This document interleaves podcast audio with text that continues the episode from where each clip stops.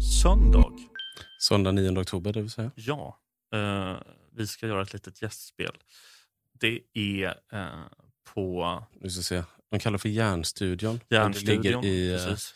eh, Norra Allégatan 8. Ja, precis. Eh, ligger här i Göteborg alltså. Mm. Eh, så om ni har vägarna förbi, Det vi kan berätta, det är, det jag kanske ska säga vad det Ja. är för någonting. där, 9 oktober Ja, så ska Theodor och jag först gå på föreställningen Endores försvarstal precis. eh, Där, med Eskil Lundgren. det är en monolog där en skådis eh, som faktiskt ser ut precis som August Strindberg. Ja, det är otroligt. Kan rekommendera er att bara eh, söka upp det här, Endores försvarstal. Eh, Precis. Eskil Lundgren så kommer ni hitta det. Men då det är i alla fall 9 oktober. Det finns många föreställningar kan gå på. Ja. Men 9 oktober kommer vi vara där. Mm. Och efter föreställningen så kommer vi ha ett eh, litet samtal med honom. Precis. Där han ska ställa frågor till oss. Prata lite om eh, hur man gör för att ta sig an ett sånt här eh, Projekt.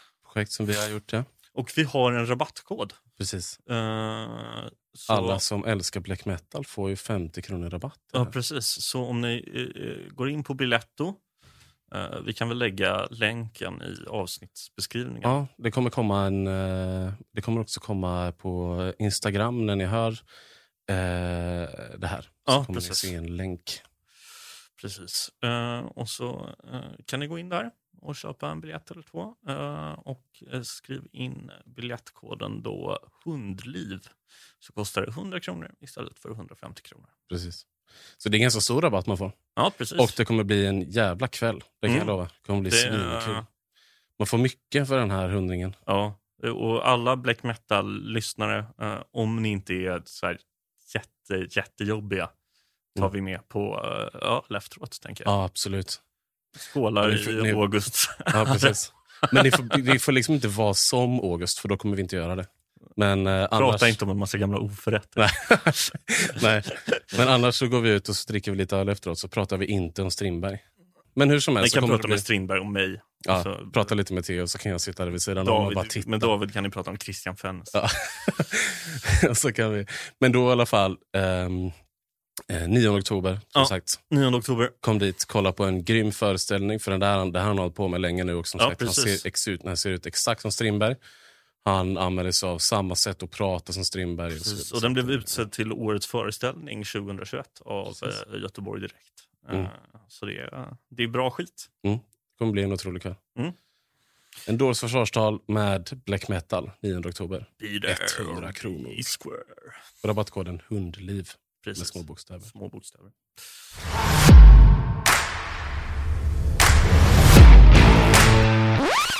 Yes. Ja, Så det var vi... första gången det hände oss. ja, det var första Att gången. vi satt och pratade en stund och Ja. sen kom på att vi inte hade spelat in någonting. Ja, tack och lov var det ju bara typ fem minuter. Ja, precis. Men Och- eh, Inte våra bästa fem minuter heller. vi pratade lite i avsnittet om att man skulle, att vi skulle istället för att sitta och vara två stycken killar som gör podd och Mm. gissa eller så här bara säga, åh, vet inte vilket avsnitt det här är. Mm. Åh, vi kan ingenting. Kolla vad random. Så tänkte vi att istället att vi skulle gissa oss till vilket avsnitt det är. Så Ja. vi säger varsitt hej och välkomna. Och så Mm. får vi bara se ifall någon av oss har rätt då.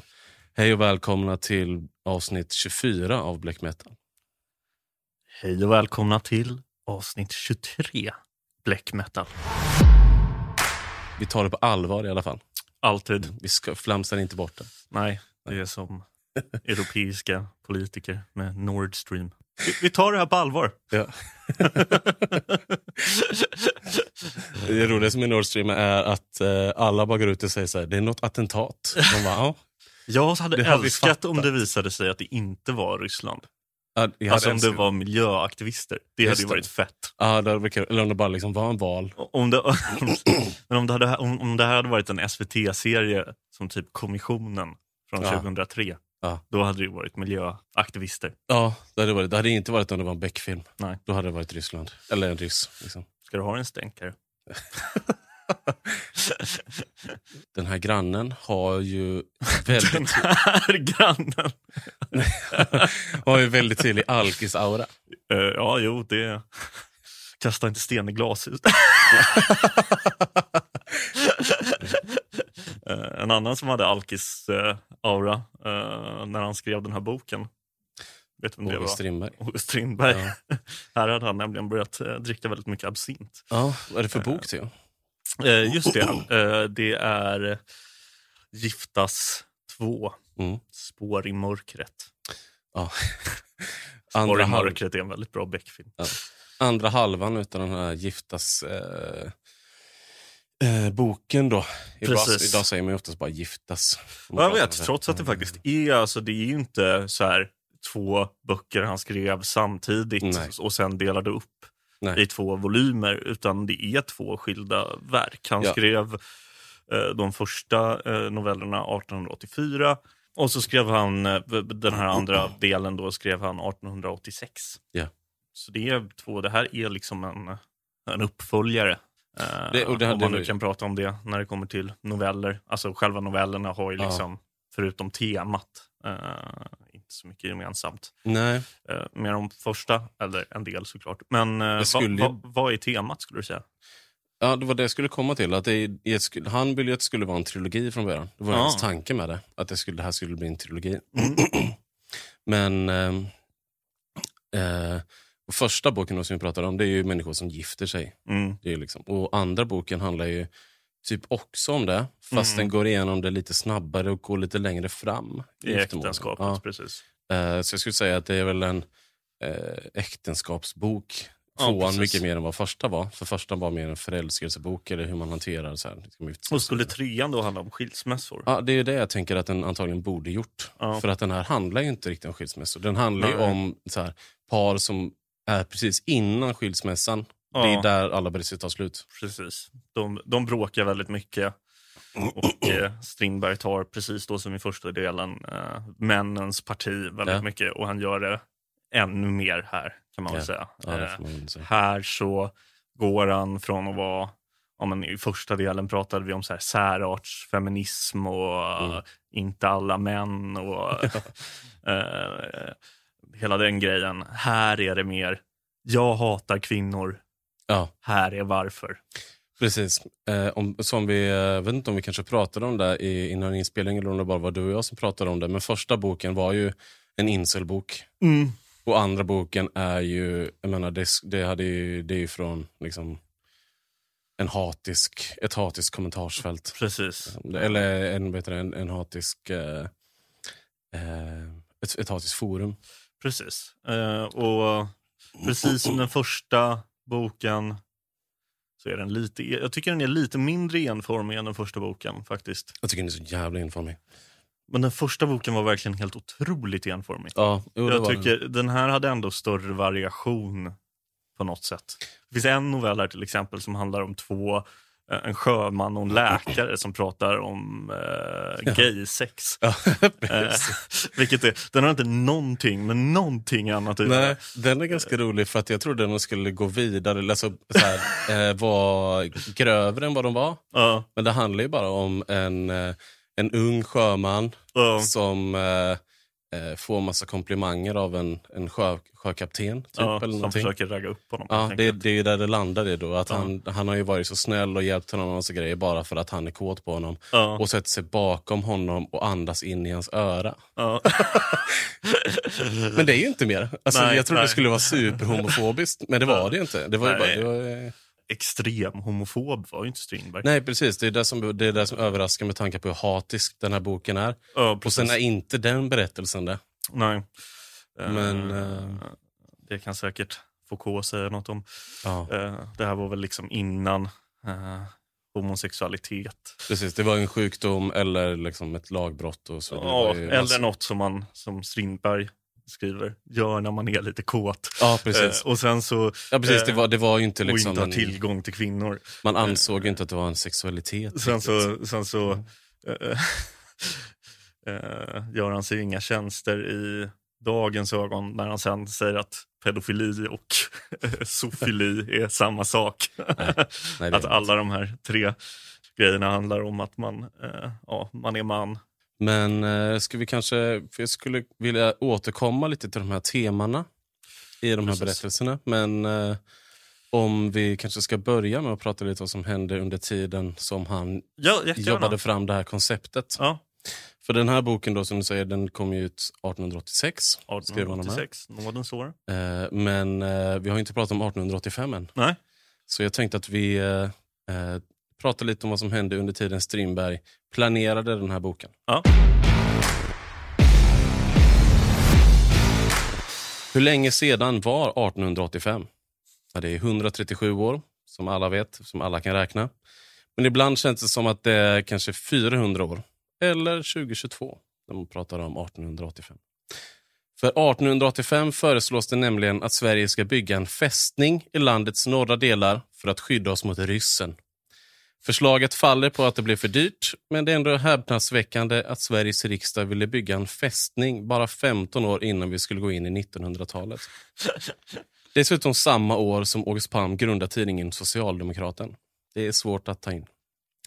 I samma stad, men utanför Grand Hotel, har 50 000 människor samlats för att höra Kristina Nilsson sjunga från sin balkong. En mäktig upplevelse för många såklart, men desto tråkigare för de 20 människor som omkom i tumultet. I övrigt är det ett tämligen tråkigt år i Sverige och världen och det ska ni få höra nu. Sveriges första kommunala elverk öppnas.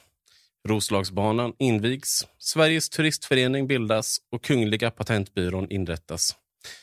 Det finns dock ett par saker som livar upp den här begravningen. Kristliga föreningen för unga kvinnor bildas i Stockholm. Och vad är det för kul med det, tänker ni? Inget särskilt egentligen, men jag roades av tanken på att man skulle kunna ta bort F från föreningens förkortning och få fram en roligare förkortning för kristna unga kvinnor. Slutligen blir Stockholm världens telefontätaste stad med 5 000 abonnenter. Helt otroligt och underbart såklart. Det enda problemet är att det inte går att ringa någon annanstans än till just Stockholm. Ja, Inte ett svinkul år. nej. Kristina Nilsson var väl det roligaste nästan. ja, hon är ju ändå en, en kändis. Ja, får man säga. Vi har ju läst om henne, du och jag. När då? Eh, när vi har läst eh, Anna Karenina Ja, just det. så pratar man om Kristina Nilsson. Ja. Det står på Wikip- Wikipedia-sidan också, som hon hade, Mm. att eh, karaktären i Fantomen på, på Operan, det är Kristina Nilsson är baserad på. Aha. Men är det Fantomen som är baserad? Nej. Nej. jag, jag, jag skojade alltså. ja, jag, jag fattade inte det, Ja, så du märkte. Nej. Men, eh, nej, men hon var ju... Eh, egentligen konstigt att man inte pratar mer om henne i Sverige. Mhm. Med tanke på att man alltid fått lära sig om hur stor hon var. Men ändå görs det inte så många dokumentärer om henne. eller? Nej. Det görs ju bara massa dokumentärer om ironikerna på 90-talet. Eller uh, säga Beatles, de är inte från Sverige. det, här, det här var nog det gubbigaste i podden någonsin. Roxette. Jag är så trött på alla de här dokumentärerna om eh, The Beatles och eh, Henrik Schyffert. Jag, eh, jag, jag, jag, vill, jag, jag, vill, jag vill ha en bra dokumentär om Kristina Nilsson. Näktergalen från Skellefteå. ja, Växjö faktiskt. Växjö. Men. Eh, är det hon som kallas för världens första popstjärna? Av vissa så här, musikvetare. Det är Eh, antingen hon eller någon annan Ja, svensk. jag tror det är hon. Ja. För hon är ju den som sagt som är, hon var ju så jävla stor verkligen. Mm, precis. I det som var världen för Sverige då. Mm, precis, men hon kunde liksom åka runt och sälja ut Ja, hus själv. Liksom. hon var ju liksom mångmiljonär när hon Ja. dog. Shoutouts. Sinnessjukt. Hade du något mer att säga om de andra händelserna? Jag, jag kommer inte ens ihåg de andra. Förlåt. Nej. Nej, det är inte så konstigt för det var inte så eh, minnesvärt. Eh, Det enda var den här fästningen som jag tyckte ja, var just lite det. kul. Fästningen. Att det, ja. var liksom, det föll bara på att det blev lite dyrt. Annars skulle Ja. riksdagen tycka att det var svinbra idé att bygga en fästning i typ... ja, men man tänker inte. väl att det liksom hade varit en modernare fästning. Alltså typ som Fort Knox eller sådär. Ja, det borde väl rimligtvis ha varit det. Men det, är ju liksom inte Varbergs fästning de skulle bygga.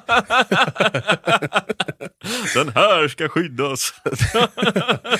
Men eh, nej, det, det är ju extremt eh, tragikomiskt det där. Hur liksom eh, Sverige och alla egentligen eh, innan första världskriget trodde att krig bara skulle fortsätta vara som krig alltid har Ja, varit. Ja. Och så här, men de red ju ut med liksom av bajonetter och allt möjligt i första världskriget. Ja, och, och hade sig. Och, Den klassiska eh, historien från Hardcore History när han berättar att fransmännen kom med fjädrar i hattar och sånt. Och så kom tyskarna med, med hjälmar och artilleri. Fy fan. Ja, det är så jävla hemskt verkligen. att bara tänka på alla de här människorna som dog bara för att de Oh. var fast i gamla vanor. Men, eh, Men tji fick tyskarna, de förlorade i alla fall. Ja, det gjorde de. De jävla soporna. Vill du veta vad som hände mer 1885? Ja, jättegärna. Göteborgs renhållningsstyrelse inleder sin verksamhet. Eh, Grover Cleveland blir USAs president. Mm. Och Han eh, väljer Tom, Thomas A. Hendricks till vicepresident. Men han dör samma år. Så han är vicepresident i typ ett halvår. eller någonting. Ja. Och så föds Per Albin Hansson. Alltså riktigt ruttet år det här. du, hade, du hade ju chansen att ta 86.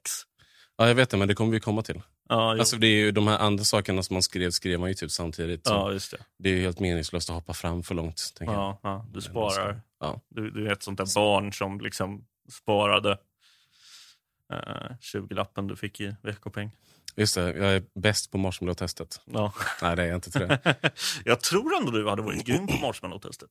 Jag tror jag hade varit ganska bra bara för att sättet jag äter mat är att jag äter det som jag tycker är minst gott först. Så Ja, äter det, det är goda sist. verkligen en sån... Ja. Du har ju sett mig äta hamburgare och pommes när Ja, jag bara precis. äter bara pommes först. Det är så jävla konstigt. ja. Man vill ha det goda sist. Ja, men burgaren blir... Ja. Ja. Du kan ju äta båda samtidigt. Kanske. inte lika gott. Kanske eh, lyssna lite på vad som hände i Strindbergs liv och kanske någonting i... Ja, precis. Eh, Jag brukar ha skrivit eh, två texter till Mm. varje avsnitt, men den här veckan har jag bara skrivit en text för att eh, det är en text som handlar både om Strindbergs liv och om en av eh, novellerna Mm. i den här boken. Spännande. Den kommer här.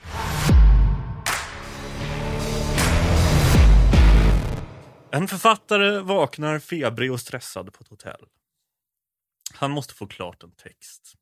Till en början känns det svårt, men efter ett tag får han sjukdomen att liksom jobba åt honom. Han pepprar ner ord som en kulspruta. Ord som enligt honom är så sanna att pennan lämnar efter sig spår av levrat blod på pappret. Blood on the tracks. Mm. Efter att ha färdigställt sitt alster går författaren upp för att äta frukost. Men hans fru är inte där. Därför måste han vänta på att äta. Vilket suger eftersom han är hungrig. Detta är den första av många synder denna hustru begår under dagen. Hon tycker att det är lite jobbigt att ta makens rock till skräddaren. Hon dricker lite konjak. Hon ber honom ta hand om barnen en stund. Ständigt blir hon påhejad av de andra kvinnor, kvinnliga hotellgästerna. Till slut blir det här för mycket för mannen. Han skjuter sig själv i huvudet. Denna semibiografisk denna semibiografiska berättelse är uppenbart baserad på vad Strindberg menade att hans och Siris äktenskap hade utvecklats till 1886. Det är såklart en partsinlaga av rang, men sant är att något inte stod rätt till i förhållandet. Siri vantrivdes och eh, August började utveckla ett hat gentemot sin hustru. Varför? Om man skulle fråga Strindberg själv skulle han säga att det till stor del berodde på att hustrun börjat ha lesbiska affärer. Något som aldrig har kunnat bekräftas. Men det finns en rad andra teorier.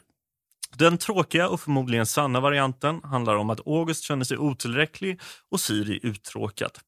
När de blev tillsammans hade August lovat hustrun en skådespelarkarriär. Detta hände som bekant inte. Istället satt Siri hemma och hade tråkigt, vilket gav August dåligt samvete. Detta dåliga samvete tog han sen ut på sin hustru. En roligare teori kommer från psykoanalytikern Theodor Lidz. Han menar att hela grejen var oidipal. Vid tiden Strindberg träffade Siri var hon gift med Wrangel. Makarna bodde i huset där Strindberg själv hade växt upp. Enligt Lids utvecklas nu en situation där Strindberg ser paret som sina föräldrar. Men eftersom han inte inser detta så börjar han ligga med Siri, alltså sin mamma. Samtidigt ser han till att Wrangel försvinner ur bilden genom den arrangerade skilsmässan som vi har pratat om förut. Nu har Strindberg alltså, precis som konung Oidipus, dödat sin pappa och legat med sin mamma. På grund av detta blir hon, i författarens ögon, roten till allt ont. Yeah. Jag är svag för oidipala berättelser, Ja. även i modern tolkning. Jag tycker så. den här är lite långsökt. Ja, den är väldigt långsökt, men jag kommer ju alltid stötta dem för att jag tycker Ja. de är så roliga. Ja, mer, mer sånt. De är så svåra att förtäcka bara oftast. Alltså när man läser moderna oidipala berättelser precis, så, så- får man ju alltid reda på det, alltså så detaljer som man borde få tidigare. Ja, får man reda på i slutet av boken. För att de kan inte berätta det tidigare för då fattar man vad det är som händer. Det kom någon för något år sedan som var ganska uppmärksammad, va? en svensk roman. Som, eh, Ja, den har inte jag läst. ja, Den senaste jag läste kom 2018. Det var, det var Daisy Johnson som skrev Everything Under som var en sån Booker-nominerad. det var nog den jag tänkte på. Jag fick bara för mig att den var svensk. Ja. Eh, men lyckas hon bra med att... Alltså hon döljer det ju, men det är också, då blir man ju lite irriterad sen när man liksom får alla detaljer. För då Ja. som att, Visste du att det skulle vara en Oidipus-grej innan? nej, det visste jag Nej. inte. Men det är just att den här dammen brister och då bara forsar det in eh, Mm. detaljer. Och så, det, det är det som är problemet med att göra det idag, är att man fattar ju på lång väg vad det är som är att hända om man inte Mm. mörkar det hela tiden. Nej. Det är Det är fortfarande en bra det som gör Oidipus till... Det är ju en grym pjäs, alltså Mm. originalet av uh, Sofokles? Aeschylus? Eh, Jag minns faktiskt inte. nej, minns inte jag heller. Jag tror det är Sofokles. jag tror det är Sofokles också. Ja. Ja. Eh, att eh, den är ju grym, men den är ju spoilerkänslig. Ja. Som fan.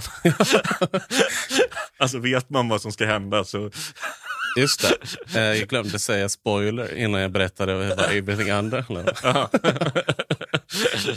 Ja. Nej, men det, var, det är en sak som jag tänkte på när du läste om eh, vad som händer med eh, Siri och August just nu. mm. Det är synd, för vi har ju under de här tidigare då, 22-23 avsnitten, vad det nu är, byggt upp ganska mycket kring det här. Av snart kommer August och Siri, som har träffat henne. Och det är oftast, Siri von Essen är ju den liksom Strindberg, Mm. eh, den kvinna man förknippar mest med Strindberg. Mm. Eh, och nu är det på väg att ta slut. Ja, precis. Det är lite deppigt Ja. på något sätt. Ja, precis. Vi Eh, är på väg in i de mörka åren nu, Ja. medeltiden. och vi har ju redan i ett tidigare avsnitt pratat om Chandala och sådär som kommer Ja. lite senare. Och eh, det är lite deppigt som sagt att det börjar ta slut. För att man skulle gärna vilja vara kvar i det här ett tag till. Mm. För att så här, det är klart att är, hans liv är intressant oavsett. Men, eh, ja, men det, det, är som, det är som att gå förbi Precis. det stora förhållandet och sen lämna det bakom sig. Och nu känns det som att det kommer vara mer fokus på Strindberg och inte så Mm. mycket på... Sen var han i och för sig en wife guy. Ja, det var han. Eh, Han hade han var ju eh, gift typ hela sitt liv nästan. Eh, han var ju sällan uh, singel. Nej. Eh, Och det kanske är orättvist av mig, men jag, jag ser ju inte dem som Siri, Siri von Essen. Nej, det gjorde nog inte Strindberg heller riktigt. Nej. Ehm, men mer om det i kommande avsnitt. Eh, vad Mm. tyckte du om den här novellen eh, som heter eh, Familjeförsörjaren?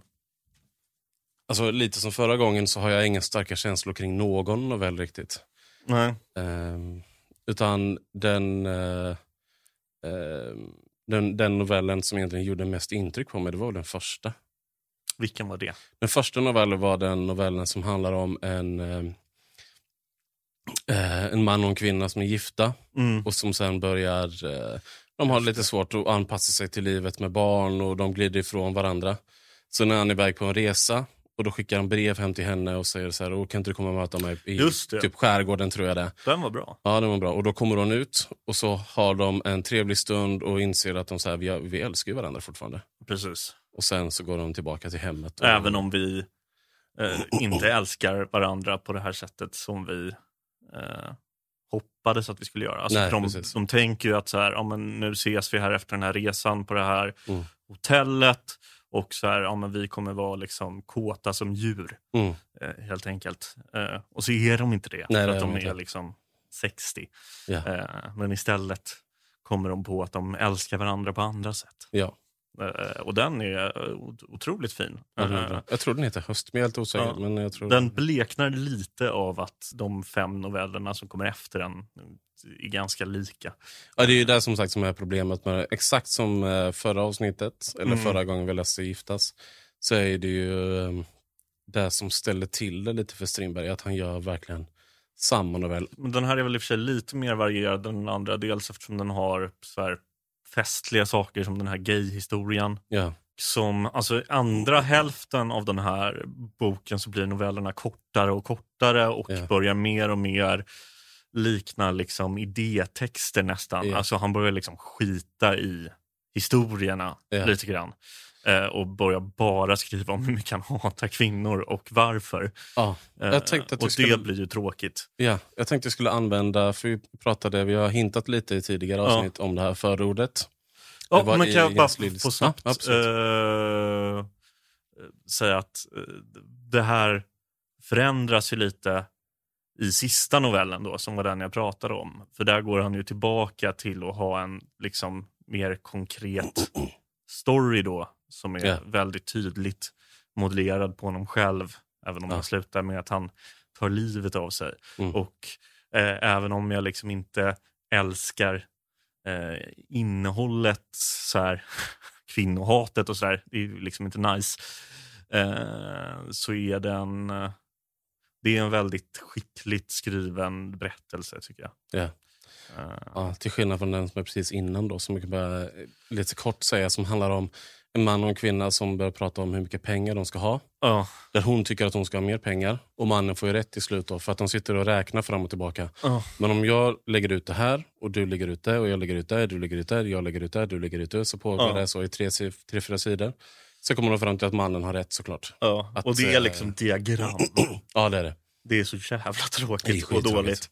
Eh, Men ja, eh, det här förordet. Ja, det här förordet då, som är eh, eh, kvinnohatets kvinnohat Mm. på många sätt. Där Strindberg går igenom, och så här, i förra förordet så pratade han lite om, som vi pratade om i första giftasavsnittet, eh, rättigheter och skyldigheter man har som kvinna och man och på vilket sätt vi kan leva ihop och nå ett bättre samhälle. Så, så är inte det här förordet.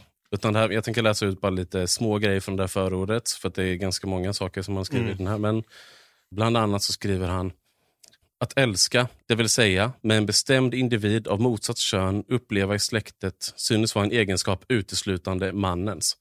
En man offrar därför allt för att leva med den kvinna han älskar. Kvinnan älskar mannen endast i och med de fördelar han erbjuder.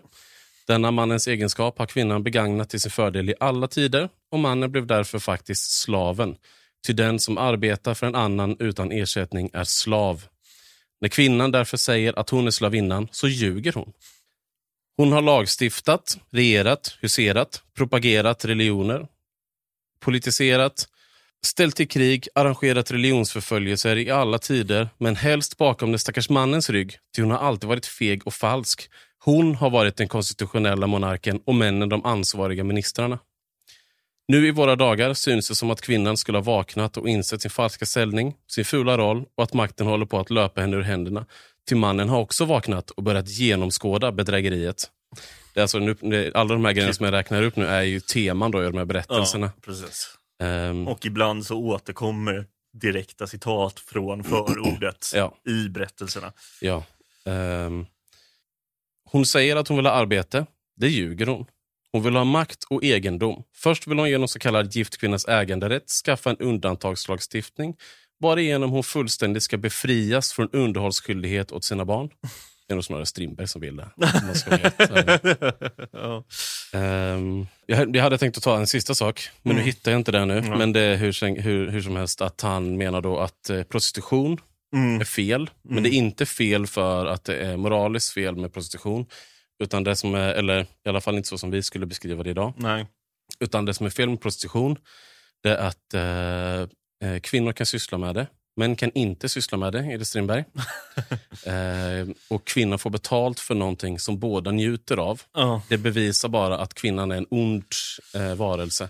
För Ja. att hon eh, eh, använder den här liksom fördelen till sig själv. Då, att vara den enda som kan jobba med prostitution och njuta av sitt arbete. Åsikterna han ligger fram här är ju naturligtvis helt sjuka eh, och Ja. sådär. Eh, Men de och, återkommer ju eh, ofta. Ja, liksom. precis. Och det är väl mycket här den sanna bilden av Strindberg som en faktisk liksom, ideologisk kvinnohatare. Eh, Det kommer ju från eh, den här boken. Eh, liksom, eller den får liksom sin, sin början här. Eh, delvis i alla fall. Eh, och det är ju inte så, så härligt så såklart. Men jag tycker att det som gör det ännu mer outhärdligt att läsa, Mm. förutom att det är hemskt, är den här malande, polemiska, humorbefriade stilen. Ja, verkligen. Alltså det här är verkligen det sämsta han har skrivit på så länge. det här du läste upp nu, det är Mm. så hela tiden Ja, det, det, det i skulle 30 kunna- sidor. Och de, de här sidorna var liksom, eh, det är egentligen bara halva förordet. Ja. För halva förordet eh, var han smart nog att stryka. Ja, till och med mer än halva skulle jag nästan säga. För jag tror t- sidesmässigt så var... du, läste du den strykna halvan? Ja, det gjorde jag. Eh, fan, hur fan orkade du det? nej, det, var, det inte det. orkade jag inte riktigt. Jag, men jag gjorde det ändå för att jag hade lite tid över. Mhm. Men, eh, men det, jag tror att det var längre rent eh, eh, antalmässigt liksom, i Ja. sidor. Men det som var märkligt med det, det är att det beskrivs som ett tillägg hela tiden. Det är inget tillägg, det är liksom halva förordet som bara Ja. fortsätter. Fast med andra typer av jämförelser med Ja, om Eh. hur kassa kvinnor är helt enkelt. Ja, precis. Alltså, den hade ju, eh, jag tror, jag vet inte om vi kanske nämnde det, men, men de- här sakerna han skriver påminner väldigt mycket om hur folk på liksom, hur nazister, nynazister skriver om invandrare. Ja, precis. Och tar liksom upp anekdoter som han påstår har hänt, som in, inte nödvändigtvis måste ha hänt. Nej. Men som man då Som använder antagligen som, inte nej, som antagligen inte har hänt. Som man använder som argument för att kvinnor är Ja. vidriga. Precis. Och att de försöker ta över samhället. Ja, För det, hade är som ju- ett väldigt långt debattinlägg på Nyheter 24. Ja, för han, är, någonting. han är bara släppt att det konstnärliga. Det är ju det som gör att man inte kan skilja på det, just det här fallet. Alltså, Nej. det är svårt att skilja på verk och person när verket är personen. På samma Ja. sätt som, men man kan väl lyssna på eh, Ignition med R. Kelly och tycka att den är svinbra. Det kan man ju Det är alltid en göra. Det är en svinbra låt. Men så kanske man också kan strunta i att lyssna på låtarna när han sjunger om att pissa på tjejer. För att det är uppenbarligen liksom någonting som man faktiskt har gjort som kanske är lite oskönare. Förstår du vad jag menar? Alltså att man. Det, även om man, det är lite konstig jämförelse. Men just Ja. att man kan ju också välja eh, på en person, alltså en författare eller en artist, Mm. när, när man ska skilja på verk och person och när det är rimligt att göra det. Och när det är rimligt att inte göra det framförallt. Ja. Och här är det ju inte rimligt att Alltså skilja på på, något sätt så tycker jag liksom alltid att det är rimligt att skilja på verk och person. Men eh, jag tycker verkligen man kan argumentera för att förordet inte är en del av August Strindbergs verk som skönlitterär författare utan snarare hans värv som debattör. Novellerna känns på något sätt mindre liksom vidrigt att läsa för att det är ändå karaktärer. Även när karaktärerna uppenbart är baserade på Strindberg själv så Ja. är det en karaktär. Det är inte... Alltså jag skulle ju hålla med i typ alla fall egentligen om att det är ganska enkelt att skilja på verk och person. Men jag tycker just i de här novellerna med tanke på spåren av förordet Mm. och hur han uttrycker sig i alla de här breven och allt sånt där. Så är det mycket svårare att se på det som någonting annat än ja, idétexter. Ja, precis. Speciellt, det- då- speciellt de texterna där han liksom nästan lämnar den Ja. novelistiska helt och faktiskt går över till att skriva idétexter. Ja, och då är det, då är det väldigt svårt att liksom säga att ah, här har vi verket. Och då tänkte vi inte koppla in Strindberg i det. Nej, För att det måste man göra för att fatta det. På något sätt. så är det ju. Mm. Eh, Och det är ju liksom här frågor som litteraturvetare kan sitta och prata i liksom evigheter om Ja. och som ingen såklart, eftersom det är extremt subjektivt, har något liksom definitivt svar på. Nej, precis. Och ingenting som vi ska lägga så mycket tid på heller. Nej. Liksom, och grotta ner oss i. Eh. Ska jag berätta vad det bästa var med novellerna? Vadå? Att det fanns en karaktär som hette Madame Saint Brie. Ja, det var Okej, okej. jävligt mycket lathet av, av Strindberg där. Ja, hon hette ju Madame Saint Brie och så bodde hon tror jag i orten som heter Passy. Så i första raden är det typ det här var en kvinna som hette Madame Saint Brie och bodde i orten Passy. Någonting så. Kul första rad tycker jag. Ja. Men han fick ju 1500 franc för det här tycker jag. Mm. Mm. Nej. 70 000 spänn Ja. i dagens penningvärde. Eh, Nice. Ja. Eh, vi ska också säga att han innan det här, eh, under 1884, slutet av 1884 och 18, 1885, eh, hade varit eh, ganska fattig faktiskt. Mm. Trots att han eh, då hade blivit en liksom superkändis i Sverige eh, på grund av eh, första giftas. Och, ni har ju eh, också hört alla pengar han har fått. Det går ju att räkna Ja, ihop precis. pengar han har fått i förskott för alla böcker. Och... och, giftastriden och sådär, så, Mm. så var han ändå utfattig. Eh, och det berodde väl delvis på att de som vanligt, eh, både han och Siri, levde extremt slösaktigt. Men också på att när det skulle tryckas en andra upplaga av Giftas ett, då sa Albert Bonnier, ja, men då måste vi stryka den här novellen som jag blev stämd, eller som du och jag blev eh, stämda för. Mm. Så att vi inte blir stämda igen. Ja. Eh, trots att Strindberg hade vunnit. Ja, vilket är det lite är, konstigt. det är lite Eh, konstigt, men han men ville väl bara inte... inte göra kungen Nej, för- arg. För det hade ju ändå hänt innan att så här, det var inte första gången de riskerade någonting, de här förläggarna som bara så här, orkar Mhm. inte med någonting mer nu. Nej. Eh, och då sa August nej. Ja. Eh, så det blev liksom inga mer pengar för eh, Giftas 1.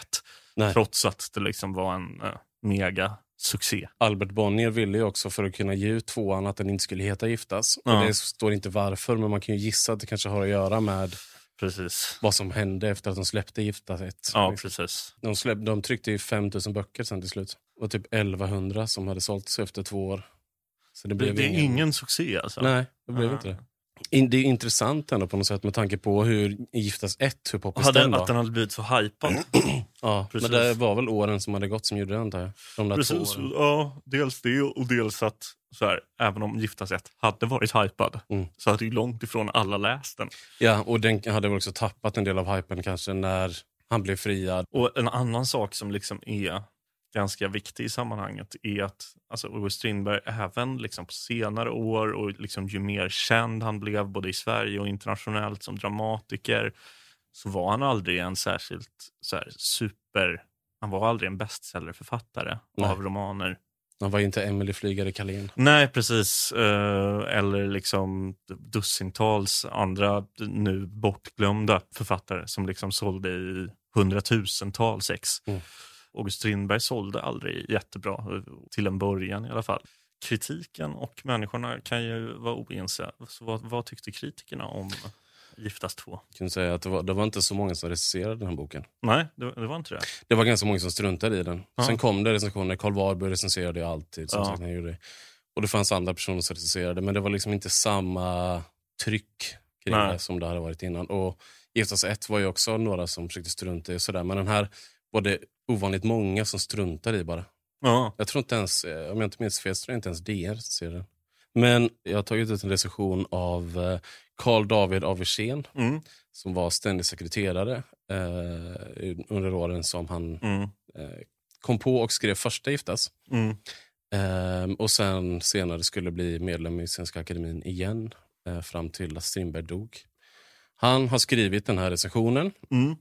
i tidningen Vårt Land. Vet du Mm. någonting om Vårt Land? Eh, nej.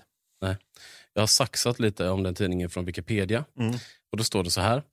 Tidningens ändamål var att i Stockholm utgiva en politisk tidning vilken utkommer dels dagligen samt, att, samt dels så som veckoupplaga och som på kristendomens grundval ska verka för en konstitutionell, fosterländsk och strängt lagenlig samhällsutveckling.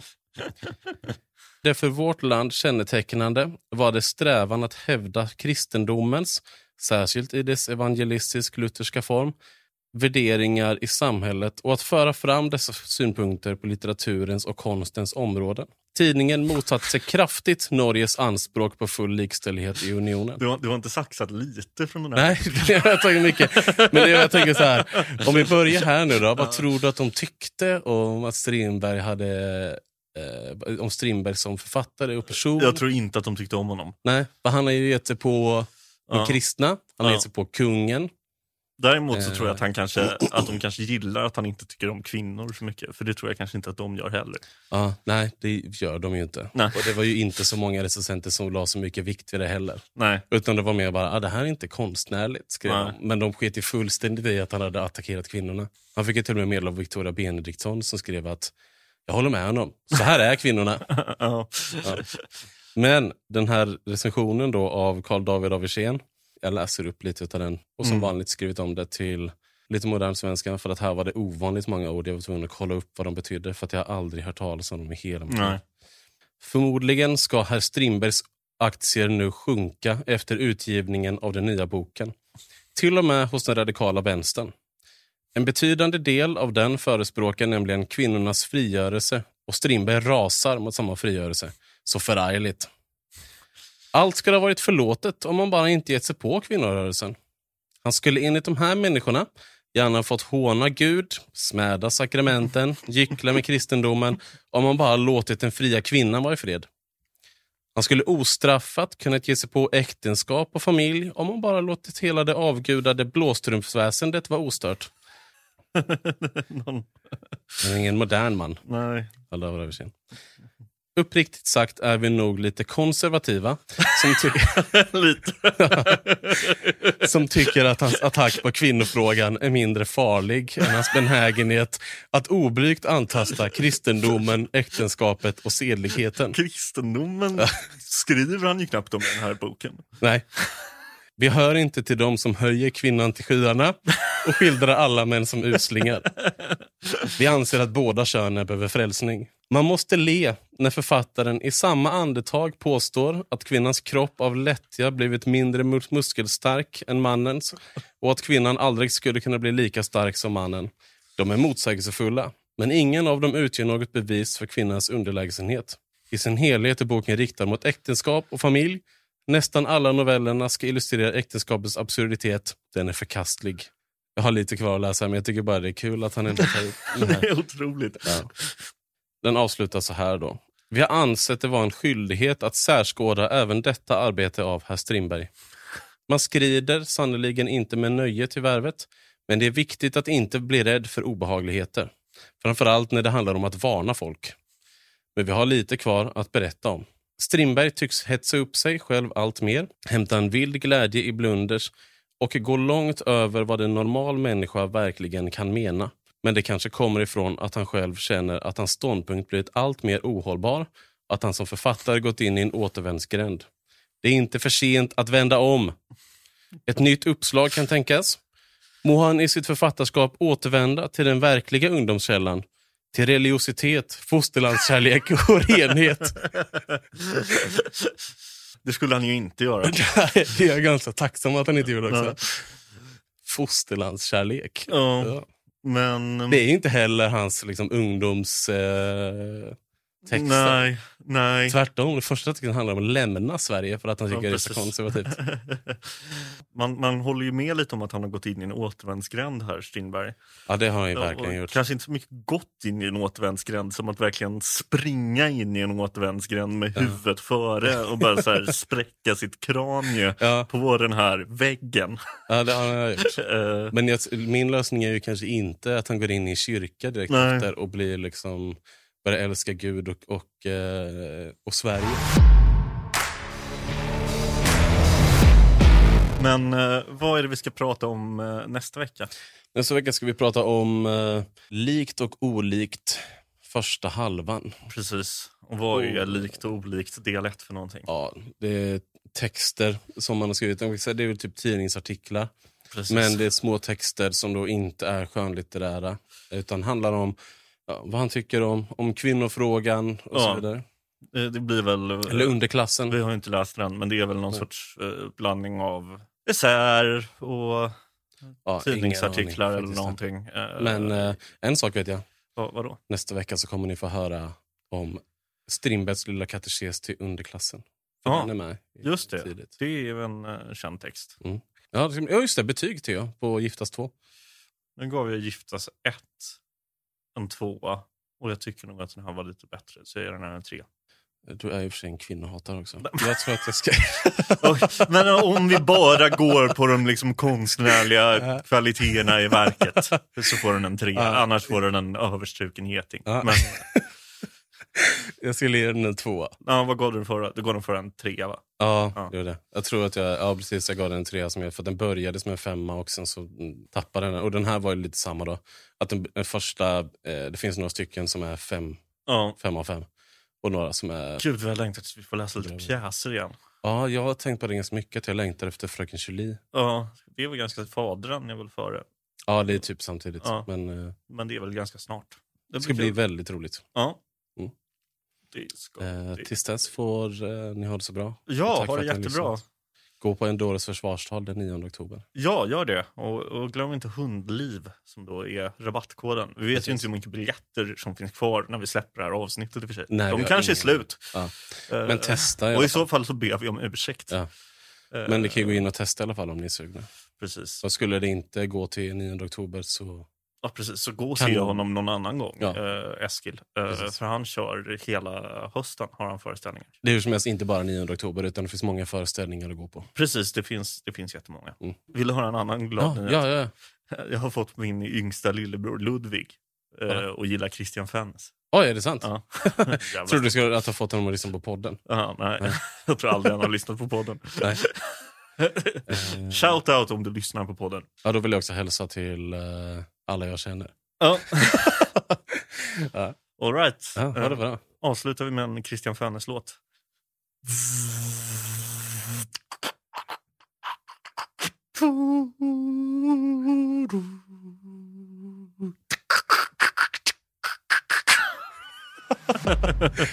Hej då. Hej då.